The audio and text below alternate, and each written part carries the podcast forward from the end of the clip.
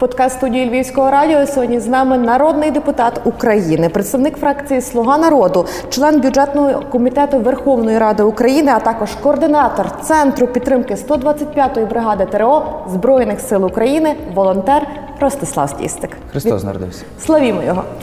Говоримо сьогодні з вами загалом про ситуацію в країні на Львівщині, так як ми зараз живемо в досить непростий час в умовах великої повномасштабної війни, повномасштабного вторгнення. Так, але звичайно, в кожного з нас, українця, так було життя до. Тому запитання до вас: чим жив Ростислав Тістик, народний депутат України, до 24 лютого? Так. Е, Дякую за питання.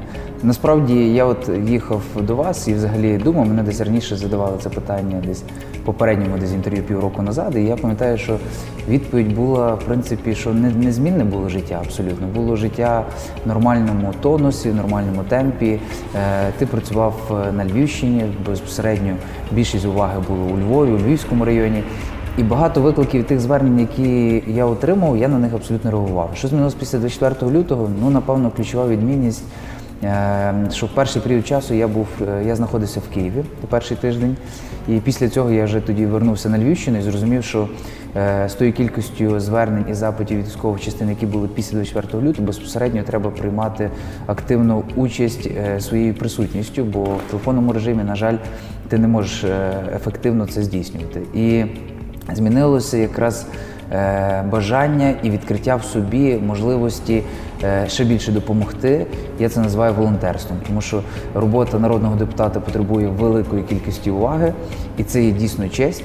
Е, але бути волонтером це ще більше честь, тому що ти для себе відкриваєш можливість підставити плече своєму близькому, своєму другу, своєму родичу, своєму, в тому числі і доброму знайомому, бо різні військовослужбовці, які зголосилися і відчайдушно захищають нашу Україну, це ті самі люди до 4 лютого, яких ми зустрічали кожного дня, чи тут на вулиці, чи в якійсь сусідній кав'ярні, чи на інших підприємствах, чи ринках, чи будь-яких інших працівників.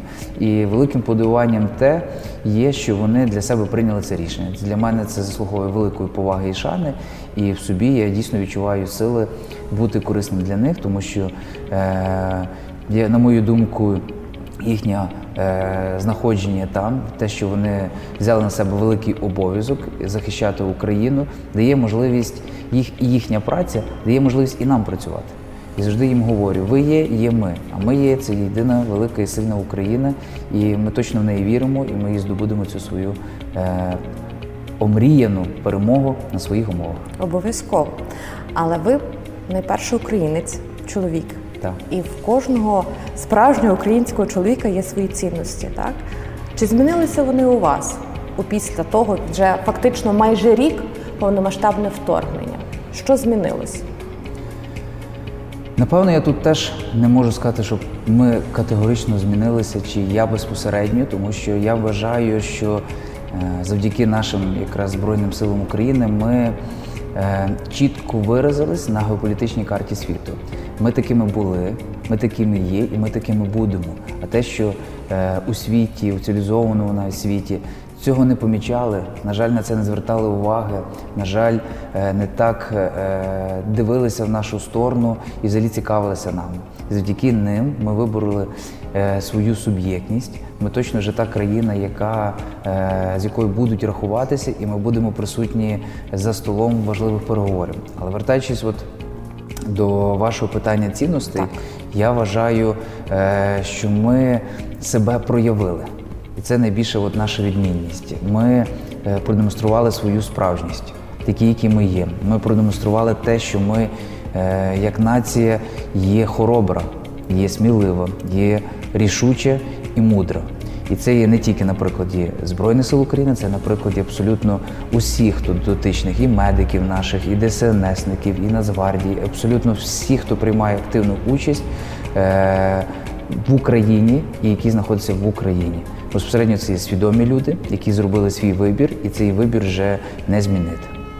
Багато хто говорив, говорив, що Україна була не готова до повномасштабного вторгнення до великої війни. Хоча війна в Україні так з 2014 року, 13-14 роки, і фактично от таке, така думка, яка була в суспільстві, в соціальних мережах. Та ми живемо в умовах діджиталізації, і от Україна не готова до повномасштабного вторгнення.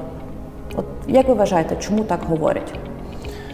Ну, напевно, що ми вже можемо зараз проаналізувати, що відбулося в період перших тижнів чи першого місяця. Бачили, які рухи навіть е, на тій самій карті, яку ми часто дивимося на Deep State, і бачимо пересування ворога. І дуже тішимося безпосередньо, коли він відступає, коли точніше ми даємо гідну відсіч, і він змушений е, крокувати назад, е, втрачаючи свої ресурси, як і людські, так і е, боєприпаси там чи військові. Е, ми безпосередньо е, бачимо, е, що вони, як це правильно вам сказати, ну, вони приймають ті рішення в, внаслідок утримання своїх поразок. Але повертаючись до от, вашого питання, Так. е, якщо можна попросити вас нагадати його. Так, тобто вже- мова йде про те, що багато хто в суспільстві та і загалом в Україні вже під час великої війни почали говорити, що Україна не готова до повномасштабного вторгнення. Не готова, не була готова. Ми не підготувалися, що певні структури не знали, як діяти, до чого готуватися, укриття і тому подібне. Даруйте, та ще раз дякую. Е, ну, певною мірою, напевно, швидше я погоджуся з цією думкою так само, тому що дійсно підготувати відповідально суспільство до е, такої події це неможливо. І пояснюю, чому неможливо донести в суспільство те, що завтра щось відбудеться. Неможливо знати, що завтра щось відбудеться. І неможливо е, дойти до якогось консорціуму навіть у цивілізованому світі, у зовнішній політиці, е, щоб вони на випередженні нас підтримали. Хоча нам здавалося, що це абсолютно можливо, тому що ми бачили, що президент е, доносив і е, спілкувався, і виставляв свою позицію, і сигналізував, і просив більше допомоги е, в плані військової ще до 24 лютого, маючи різну інформацію, але не маючи 100% підтверджену інформацію, він діяв на випередження і. На жаль, мо- мусимо констатувати, що зовнішні наші друзі, е, наші сусідні партнери, сусідні країни не вірили в це. І не вірили в те, я маю на увазі, що Україна вистоїть, не вірили в те, що Україна зможе е, дати гідну відсіч. І тільки ми бачимо зараз, от напередодні там нової зустрічі в Рамштайні, тільки зараз вони починають вже дійсно у своїх словах і читаючи як дипломат, е, я бачу, що вони вже зламалися, тому що був перший етап, коли вони все-таки заспокоїлись, другий момент, другий етап, коли вони все-таки е, стабілізувалися у своїй підтримці, і зараз йде третій етап, е, який у їхній формації доводить їх позицію і прийняття їхніх рішень, що Україна точно має перемогти. І це в тому числі вже пройшло 11 місяців. 11 дуже важких місяців повномасштабної війни, дуже великої кількості е, втрат. І е, безпосередньо це дуже багато пролитої крові. Що буде велика кількість і різних і- історій, і моментів. І повірте, що це ті всі емоції, які пережили українці, вони не забудуться дуже швидко. Вони будуть тривати довгим періоду часу. Але е, переконати суспільство було до цього, на мою думку, ну я особисто не знаю, як це можливо було зробити. Я так скажу. Але готувати було в цілому все суспільство, що ми там готуємося. Е, ну, як ви собі це уявляєте? У людей би получалася паніка. У людей і так була паніка е, протягом першого періоду часу. Їм Значить, треба було це все пристосуватися. якраз та територіальні ем, ТРО, тобто ми робили вірно, блокпости, ми збирали тривожні валізки. Для людей це все було щось таке, знаєте, Ну, для чого ми це робимо? Вірно, ТРО ми створювали ще влітку 21-го року. Це теж це факт. Е, Просто ми деякі ТРО ще до е, ну дали, дали можливість як законодавці ще при е, указах військової адміністрації створити ще деякі ТРО у містах мільйонниках. Ем, Чим, ну, чим можливо ми могли зробити ще якісь невипереджені кроки, ну я не я не бачу, як це зробити. Навіть аналізуючи насправді, мені здається, що ми поширили ще більшу паніку. Оце якраз момент е, адаптації у нас. е, Можливо, це некоректно говорити, Але він все-таки в нас пройшов, тому що ми наростили у цю таку захисну шкірку, яка вже в нас добряче стовстіла. І ми вже не відчуваємо страху, коли ми бачимо, коли ми чуємо повітряну тривогу. Ми вже не відчуваємо е, такої е, болі, коли ми безпосередньо приймаємо тут наших ранених, хоча нас дійсно внутрішньо болить за них. Але розуміємо, що е, цим хлопцям треба не давати свої емоції, а підтримувати їх. Навпаки, якраз ми йдемо далі. Ми розуміємо, що е, Зброї нашим хлопцям все мало і мало, і треба набагато більше. І в тому числі, як е, представник парламенту, ми працюємо над цим, щоб е, наша позиція зміцніла. Ну тобто, цей весь процес е, іде поетапно. Стати і виховати готове суспільство за півроку це неможливо абсолютно. На це треба десятки років. Насправді, ми можемо і зможемо з вами поговорити про яку ми бачимо Україну в майбутньому. І я навіть свою міру поділюся думками, як я це бачу. Тому що я вважаю, що приклад Ізраїлю в Україні абсолютно є реальним. І це триватиме у нас десятками років. І тоді, вже коли там через років 30-40, після нашої перемоги, після того, коли ми вже на рівні школи і університетів будемо виховувати майбутніх, це не означає, що їм обов'язково треба буде піти і воювати, але вони мають бути точно готові до будь-яких дій. Тоді ми, як суспільство, як держава, будемо зовсім по-іншому виглядати. Але на це йдуть десятки років насправді. Повертаючись до Львова Львівщини, так Львів став містом тиловим. Так ми приймаємо десятки сотні е, вимушено переміщених осіб. Зокрема, як Львівщина впоралася і і далі допомагає е, вимушено переміщеним особам, так Е, і загалом, чи пригадаєте ці перші моменти, коли на Львівський вокзал почали прибувати потяги? з нашими українцями зі сходу, з центральної України. Е, Тобто, як можна було впоратись з цим хаосом, як можна було налагодити цю всю систему, е, саме де поселити, що зробити, кому яку допомогу надати. Так, дуже добре пригадую. Я теж е, безпосередньо і знаходився і на вокзалі, і в гуманітарному штабі в нас тут на Коперника, і в інших гуманітарних штабах, і бачив, що відбувалося. Я безпосередньо пригадую, коли можливість прийняти пасажирів у Львівському вокзалі складає 10-12 тисяч в день. А сягала цифра і 80, і 90 тисяч. І загалом в цілому, якщо взяти за весь період часу, там 22-го року, більше 5 мільйонів пасажирів прийняв Львівський вокзал. Так, частина з яких е, прийнялась тут на Львівщині, частина інші, які прийнялись на Західній Україні, і в тому числі і навіть є частина з яких і мігрувала е, за кордон вимушено. І це все одно прийняв Львівський вокзал. Але їх в тому числі треба було і нагодувати, і обігріти. І ми розуміємо, що це лютий і березень місяці, холодні місяці.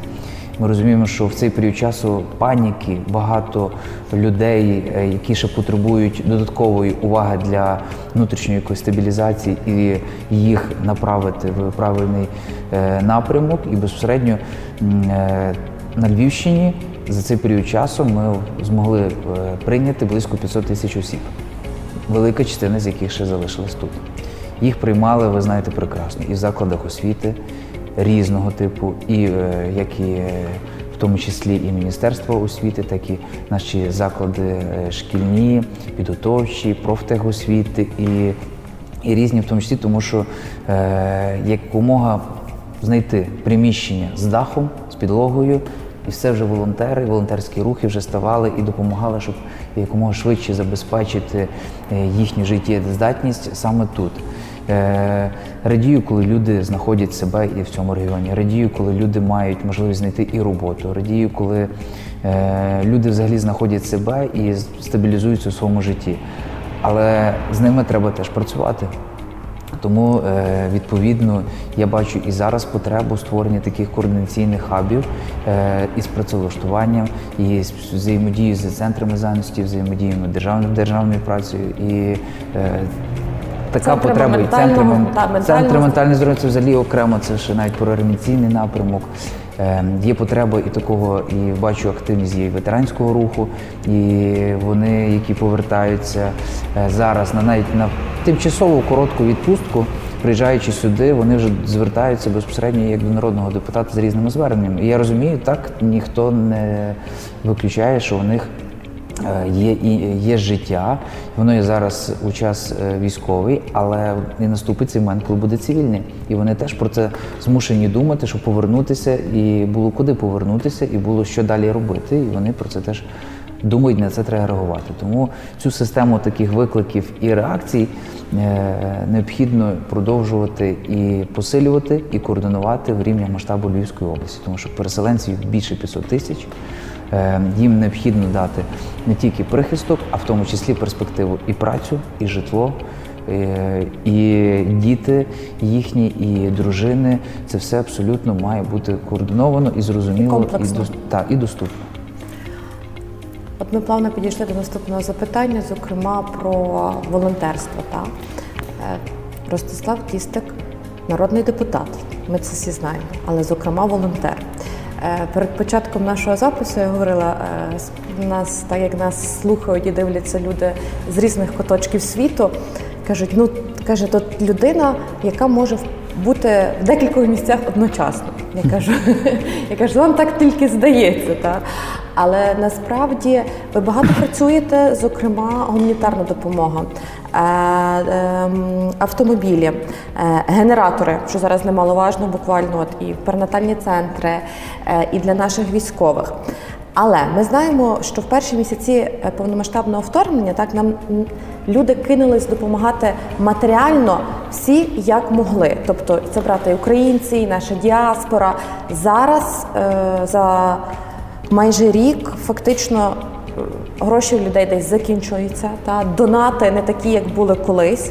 Тобто, де шукаєте тої фінансової допомоги, де шукаєте цієї підтримки, хто допомагає, е, і наскільки важко навіть дістати цей автомобіль, тому що ми знаємо так, що е, автомобілі ми возимо фактично з Європи, і хороший автомобіль на сьогоднішній день привезти також не є так легко і просто. Його ж треба знайти. Так, от Так, е, ну я напевно почну з того, що з 20, навіть не 4, а 5, 6 лютого почали вже дзвонити військові, його там знайомі, і говорити, там от ми йдемо в бригаду, вона за 7 днів буде відбувати. Та у нас на Львівщині ми знаємо є е, 174-й навчальний е, центр, так званий Єврейський полігон, де більшість з яких, і це доступна інформація мобілізованих, проходять і не тільки там, і в різних інших частинах проходять навчання, і безпосередньо зразу починаються різні виклики і дзвінки. На той момент е, виникла, я пригадую, проблема з логістикою. Це дуже серйозно. Вона була проблема з логістикою і доводилось навіть питання допомагати військовим забезпеченні навіть харчів. Це є дійсно так. Ви, якщо пригадуєте е, перші тижні, то навіть е, приїхавши там на ринок Шувар, е, ти міг поїхати ні з чим. Тому що абсолютно Все не було круп, не було е, різного там і цукру, і солі, абсолютно все вимітали. Тобто у людей е, спрацював це е, стрес, він їх е, повністю охопив їхню голову, і відповідно людина почала в цій паніці робити багато невдуманих кроків. І я тішуся, коли ці люди принаймні бачать, що їм є надлишок і все абсолютно нормально, то вони хоч поділяться з ближнім. Та і зовсім інші, коли вони це десь там тримають. Але повертаючись до питання військових. Військові почали звертатися харчуванню. Безпосередньо, е, знайшовши різну комунікацію з представниками різних ринків чи постачальниками продуктів, е, так з- приходилось дзвонити, з ними комунікувати і проговорювати, друзі, якщо у вас є. Е, щось на складах і на запасах, давайте ми у вас це викупимо. Безпосередньо з іншої сторони знаходиш наших е, львівських підприємців, які погоджувались проплатити частину цих рахунків і забезпечити їх харчами. І так працювалося і перший період місяця. Після того, вже десь 1 квітня, усі державі повністю стабілізувалися напрямок харчування у Збройних сил України. І в принципі це питання відпало. Але Паралельно не відпало питання бронежилетів, паралельно не відпало питання касок, автомобілів, броні, е, дорогого обладнання, техніки і іншого. І е, в перший час вдалося пошити там близько 70 бронежилетів. І це вдалося зробити з різними суспільними е, львів'ян.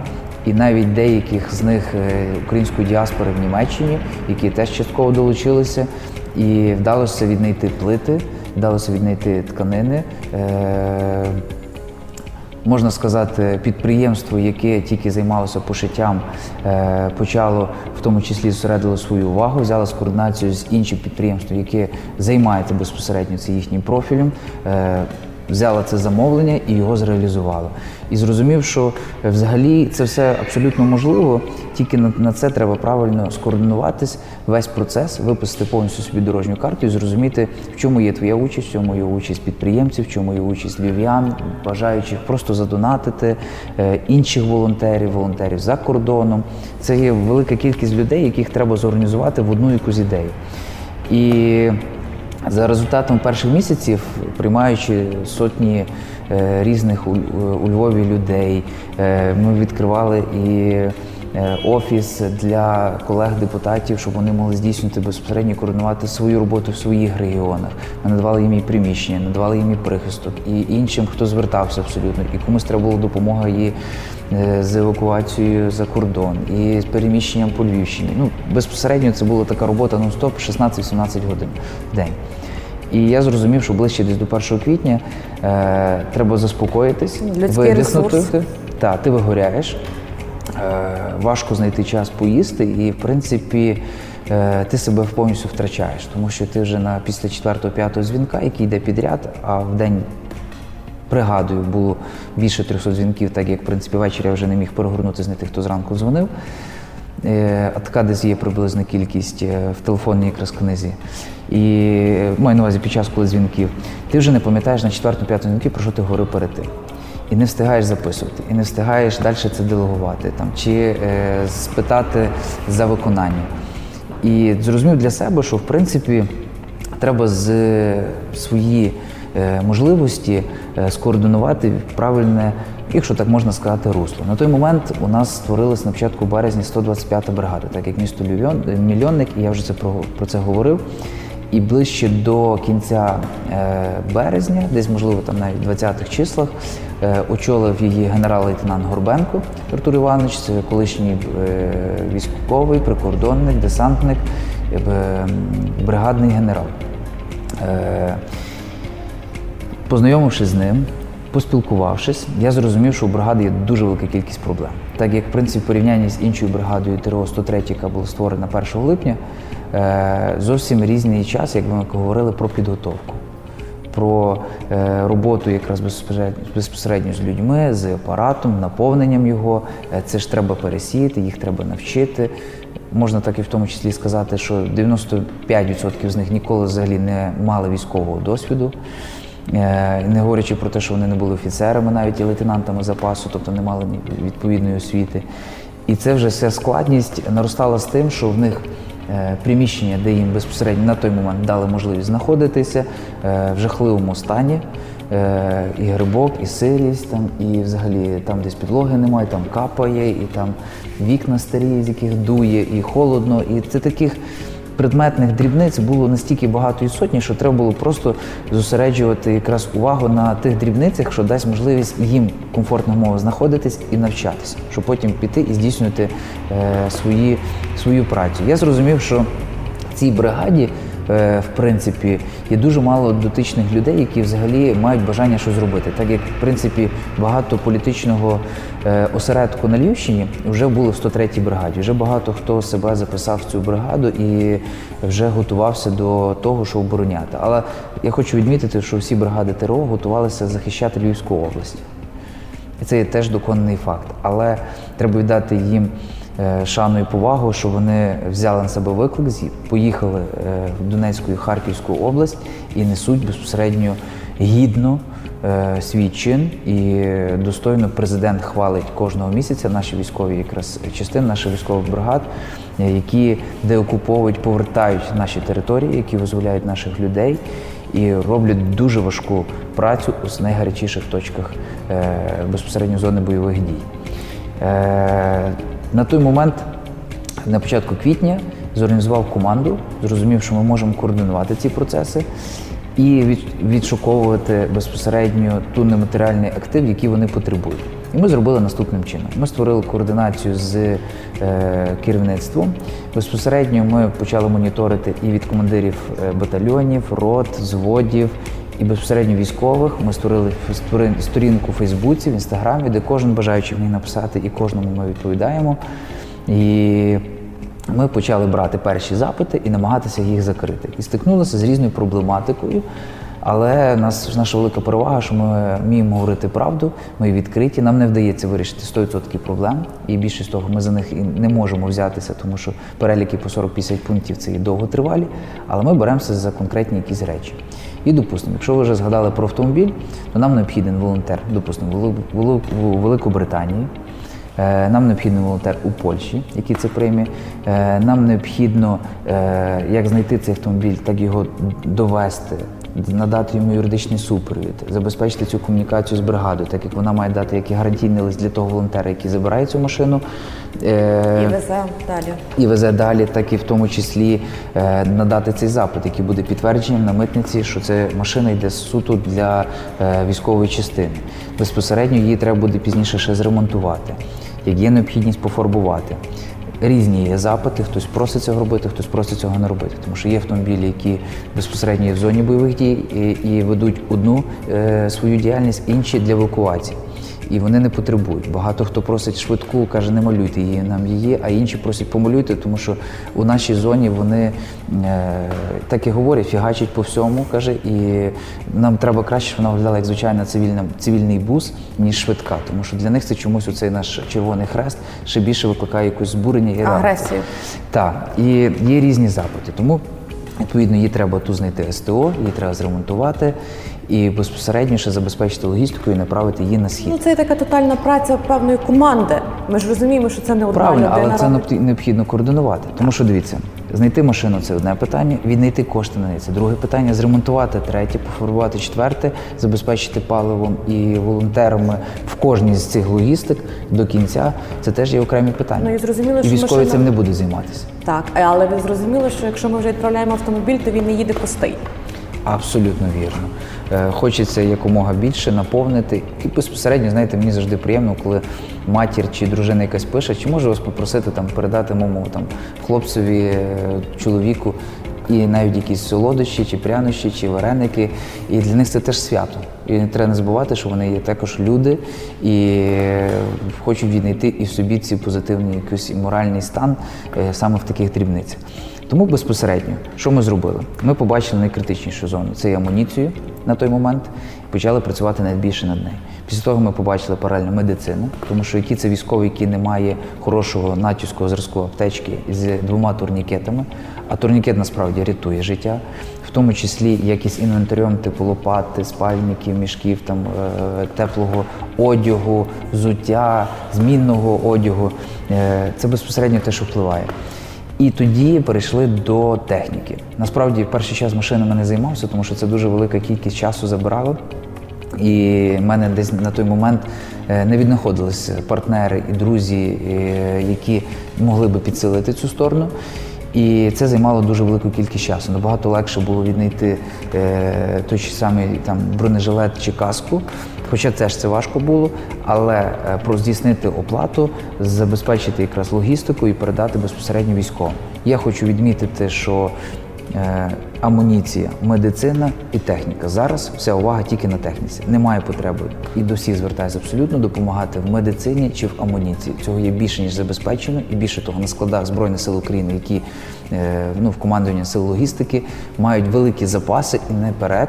І вони це теж абсолютно передбачили на усі можливі е, ситуації, які можуть виникнути. Тому зосереджу всіх увагу, купляйте їм дорогі е, речі, типу тепловізора, тепловізійного прицілу чи того самого прицілу, е, в тому числі е, наушники, рації, дрони. Особливо звертаю увагу, дрони насправді виконують е, правильну розвідувальну роботу, яка дає можливість хлопцям скоординуватися і е, вибудувати правильний маршрут своїх дій. І я це безпосередньо побачив, коли відвідуючи якраз е, хлопців на сході, як це працює, як працює система Кропива, як вони взагалі координуються з вищим командуванням, з нижчим командуванням. І е, як вони взагалі ведуть е, свої дії. Це дуже захоплюючий момент насправді, тому що в них дуже швидко і оперативно приймаються рішення, і в долі секунди якраз рятують їхнє життя і знищують ворога. Повертаючись все ж таки до е, вашої посади народного депутата України, так? І говорить, і будемо говорити ще про бюджет, так? Адже ми розуміємо, що війна в Україні, от задам вам таке банальне запитання, напевно, але заради кого чи заради, чи заради чого ми воюємо? Ну, точно заради нашого майбутнього, за нашої суб'єктності, за нашої цілісності територіальної в межах 601,7 603,7 кілометрів тисяч кілометрів квадратних. І точно ми воюємо заради е, такої єдиної соборної великої України. Ми в неї віримо, ми її бачимо, і е, ми без цього вже жити не можемо. І ми цього прагнемо. Але в нас є ще такий момент, як наша культура. Абсолютно. Українська культура, яка, ну, е, як кажуть наші навіть хлопці, каже, без нашої нації, нашої мови, нашої пісні, нашого слова, каже, це, це нас ідентифікує.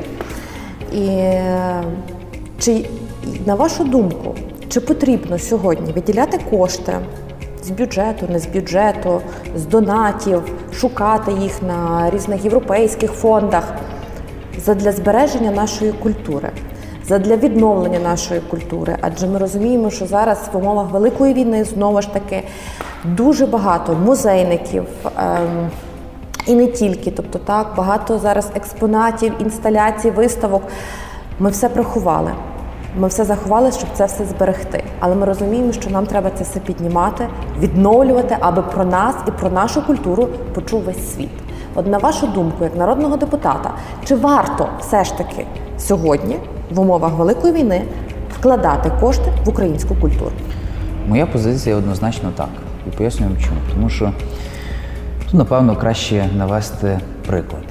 Тому числі ви назвали музеї, а до нашої культури відносяться і наші храми, які теж потребують реставрації. І безпосередньо ми, е, так як знаходимося у Львові, можемо буквально пройтись метрів 500 до гарнізонного храму, побачити його неймовірну силу і велич, і місце, де е, і зцілюються наші військові, і де в тому числі вони зміцнюються і наповнюються якраз цим духовним багатством.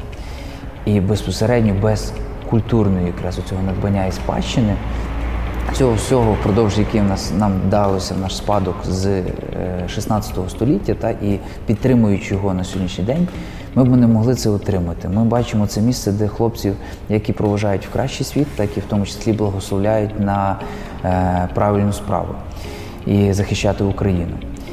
І тут важливо, якщо я вже взяти так предметно, то ми- побачили, якщо зовнішня реставрація зайняла е, певну якусь е, десятки мільйонів гривень суму, то 60 чи 65% з яких дало Міністерство культури Польщі.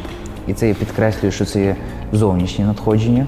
З внутрішніх надходжень вони взяли зобов'язання на себе співфінансувати решту суми, тому що це безпосередньо як і оплата праці, матеріалів та навіть оренда е, стелажів, е, усі необхідної якісь конструкцій, е, яких вони залучали. І тут з жодної участі держави, але є в тому числі участь міста у реставрації якраз фресок внутрішніх, і це теж є підтримка. І коли ти знаходишся там, ти бачиш оцю всю силу, ти відчуваєш її, ти зовсім з іншими е, думками рухаєшся вперед. Це мотивує нас як націю е, вшановувати, в тому числі ми знаємо це місце, де вшановується пам'ять наших військовослужбовців, які віддали найцінніше своє життя. І це вже певною мірою у кожен львів'янин знає, що в нас є такий, е, в нашій вже навіть генетиці, як львів'ян, вже є навіть такий чин, як вшанувати пам'ять е, у як гарнізонному храмі, так і на площі ринок. І кожного з них на Марсовому полі ми безпосередньо вшановуємо і там. І це вже як певна традиція. І цього було б неможливо, ви почали з того, що без культури немає нації, а без нації немає країни. І як говорив великий е, британський прем'єр-міністр, за що ми воюємо, якщо ми не воюємо за свою культуру. І тут з предметного прикладу до чогось більшого я хочу просто підкреслити, що це необхідно робити. Необхідно давати якраз е, і фінансування з державного бюджету. Так, може комусь буде звучати, що це критично, що ми робимо. Ми не допомагаємо нашим військовим, а допомагаємо нашій культурній спадщині. Але ми якраз виховуємо собі цю кращу цінність, яка е, формує нас як особистостей, нас як людей. Вона наповнює цим необхідним багатством і розумом, що дозволяє в тому числі приймати мудрі рішення. І чим наша перевага в тому, що ми е, і наші військові, і їхнє керівництво безпосередньо там від Валерія Федоровича Залужного чи Олександра Сирського до інших. е, І найнижчого рангу, але кожного необхідного в тій чи великій частині праці військовослужбовця є прийняти мудре рішення. І це дозволяє нам е, здійснювати якомога меншими силами більшу працю і повертати наші території. І, по- і повернемо їх точно абсолютно до всіх наших е, кордонів. Я повертаюся, що в культуру необхідно інвестувати. Але як це ми можемо робити? Ми можемо змінити цей формат. Ми можемо визначити різні пріоритети участі держави, громади, безпосередньо об'єкту. Е, Бо якщо ми бачимо там, це вже є певна якась пророблена робота, то бачимо, тут є е, палац Бєседецьких, ми бачимо в тому числі е, музей Пінзеля, який на площі Митні знаходиться, який теж потребує великої уваги. Бачимо, навіть якщо пройтися по Пекарській, там і Е, Зараз на балансі якраз ветеринарного університету і е, графа Дідушицького палац, і е, Семенських, і інших. Ми бачимо, що воно все абсолютно потребує великої уваги. Але ми безпосередньо кожної неділі чи кожного тижня ходимо. Якщо не в цей палац, то ходимо в цей храм, чи в музей, чи музей Шептицького, чи інших. І, е, якщо так можна сказати, зцілюємося внутрішньо. Тому що у нас дуже велика кількість ран, у нас багато психологічних травм, і ми потребуємо цього відновлення і наповнення як і духовного, так і культурного цього багатства. Це те, що нас правильною мірою і відволікає, і підсилює. І не звертати на це уваги, коли ми так цього потребуємо, маю на увазі, не інвестуючи в це, але потребуємо цього. Це теж абсолютно неправильно. Тому моя позиція чітка. Потрібно необхідно переглянути. І в принципі я як законодавець подавав ряд різних законопроєктів, що змушували громади безпосередньо цільово направляти якраз на підтримку е, свого культурного фонду. Культурного фонду я маю на увазі усього, що на балансі міста, в тому числі. У співфінансуванні державних об'єктів визначали іншу пропорцію. У співфінансуванні громадських е, об'єктів, які знаходяться на громадських організаціях чи релігійних організаціях, там є ще інша процедура. І в цьому е, ми маємо віднаходити в собі так само сили. Це моя позиція. Ну, І зберігати нашу культурну спадщину. Абсолютно вірно. Стосовно того, що ви зайняли якраз сказали про те, що е, багато нематеріальної спадщини зараз якраз відправляється на різні екскурсії, щоб весь світ бачили, хто такі українці і що вони продукували, яка їхня майстерність і глибока цінність.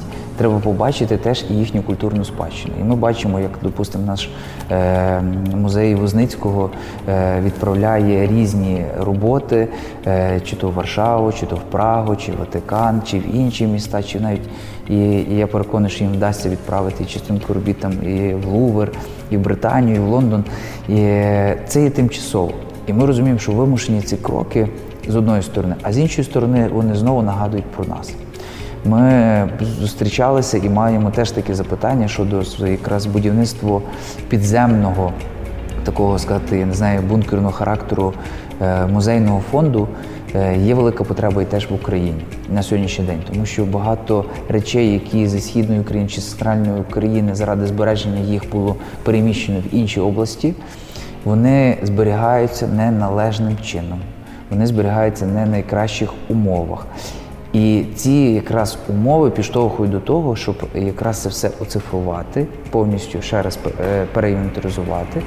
І за- кожний елемент е, праці і творчості безпосередньо несуть відповідальність, так і воно є в них на відповідальність. І це і висока відповідальність. І безпосередньо вони е, намагаються здійснити ряд і різних домовленостей з іншими музеями світу, щоб це якомога на період часу, поки у нас повномасштабна війна, е, зберегти.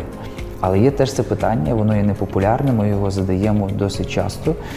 І проговорюємо механізм, можливо, з меценатською допомогою великих підприємців, але це необхідно зробити. Тому що в нас е, сотні тисяч різних об'єктів на матеріальній спадщини, які потребують е, належної уваги до себе. Тут я додам таку ремарку, те, що знову ж таки кажуть е, наші музейники, так тобто як зберегти, як правильно зберегти, і каже, завдяки повномасштабному вторгненню, каже, ми навчились зберігати те, що ми мали. Ну, звичайно, своїми силами, але дасть Бог після нашої перемоги нам будуть в цьому допомагати. Тому запитання до вас, Ростислава. Що зробите опісля нашої перемоги, коли почуєте, що ми вистояли, ми перемогли, ми назад повернули усі свої землі? Особисто я що зроблю? Так. Якщо це таке питання. Е, продовжую робити те, що я роблю. Е, я це робив як і до 24 лютого, так і роблю це зараз і буду продовжувати. Тому що я вважаю, що у нас попереду велике майбутнє, і з цим треба справитись. Гідно справитись, тому що е, усі можливості, які відкриються до нас. А я теж хочу розвіяти міф, що у нас двері, чи як дехто говорить, там вікно можливості є тільки зараз, поки повномасштабна війна. Це абсолютно не так. На сьогоднішній день, а це дуже часто просувають цю думку е, безпосередньо, як і в Києві, так і за кордоном, е, що дійсно до нас ставляться і нами захопляться тільки якраз час повномасштабної війни. А я вважаю, що е, цю думку варто взагалі розвіювати, тому що з українцями на сьогоднішній день хочуть дружити, хочуть партнеритися, мати будь-які стосунки. І безпосередньо навіть часто чую, діти, е, чи то в Америці, чи в Європі граються в українців. Уявіть собі, що вони там вже не месників, там не супергероїв, а для них супергерої сьогодення це є українці. Це для них і хоробрі, і сміливі люди, що захищають свою країну в дуже важких умовах. І це вже відклалося, це вже сформувалося. І це потрібно підтримувати, щоб це належним чином підтримувати і робити це гідно. А я, в принципі, вважаю, що ми іншого варіанту не маємо, так як ми за це платимо дуже високу ціну і важкою, е, важкою долею українців е, взагалі просуваємося вперед. І безпосередньо ми маємо відбудовувати, ми маємо в тому числі відновлювати, повертати нормальне цивілізоване життя, а його ще й покращувати необхідно.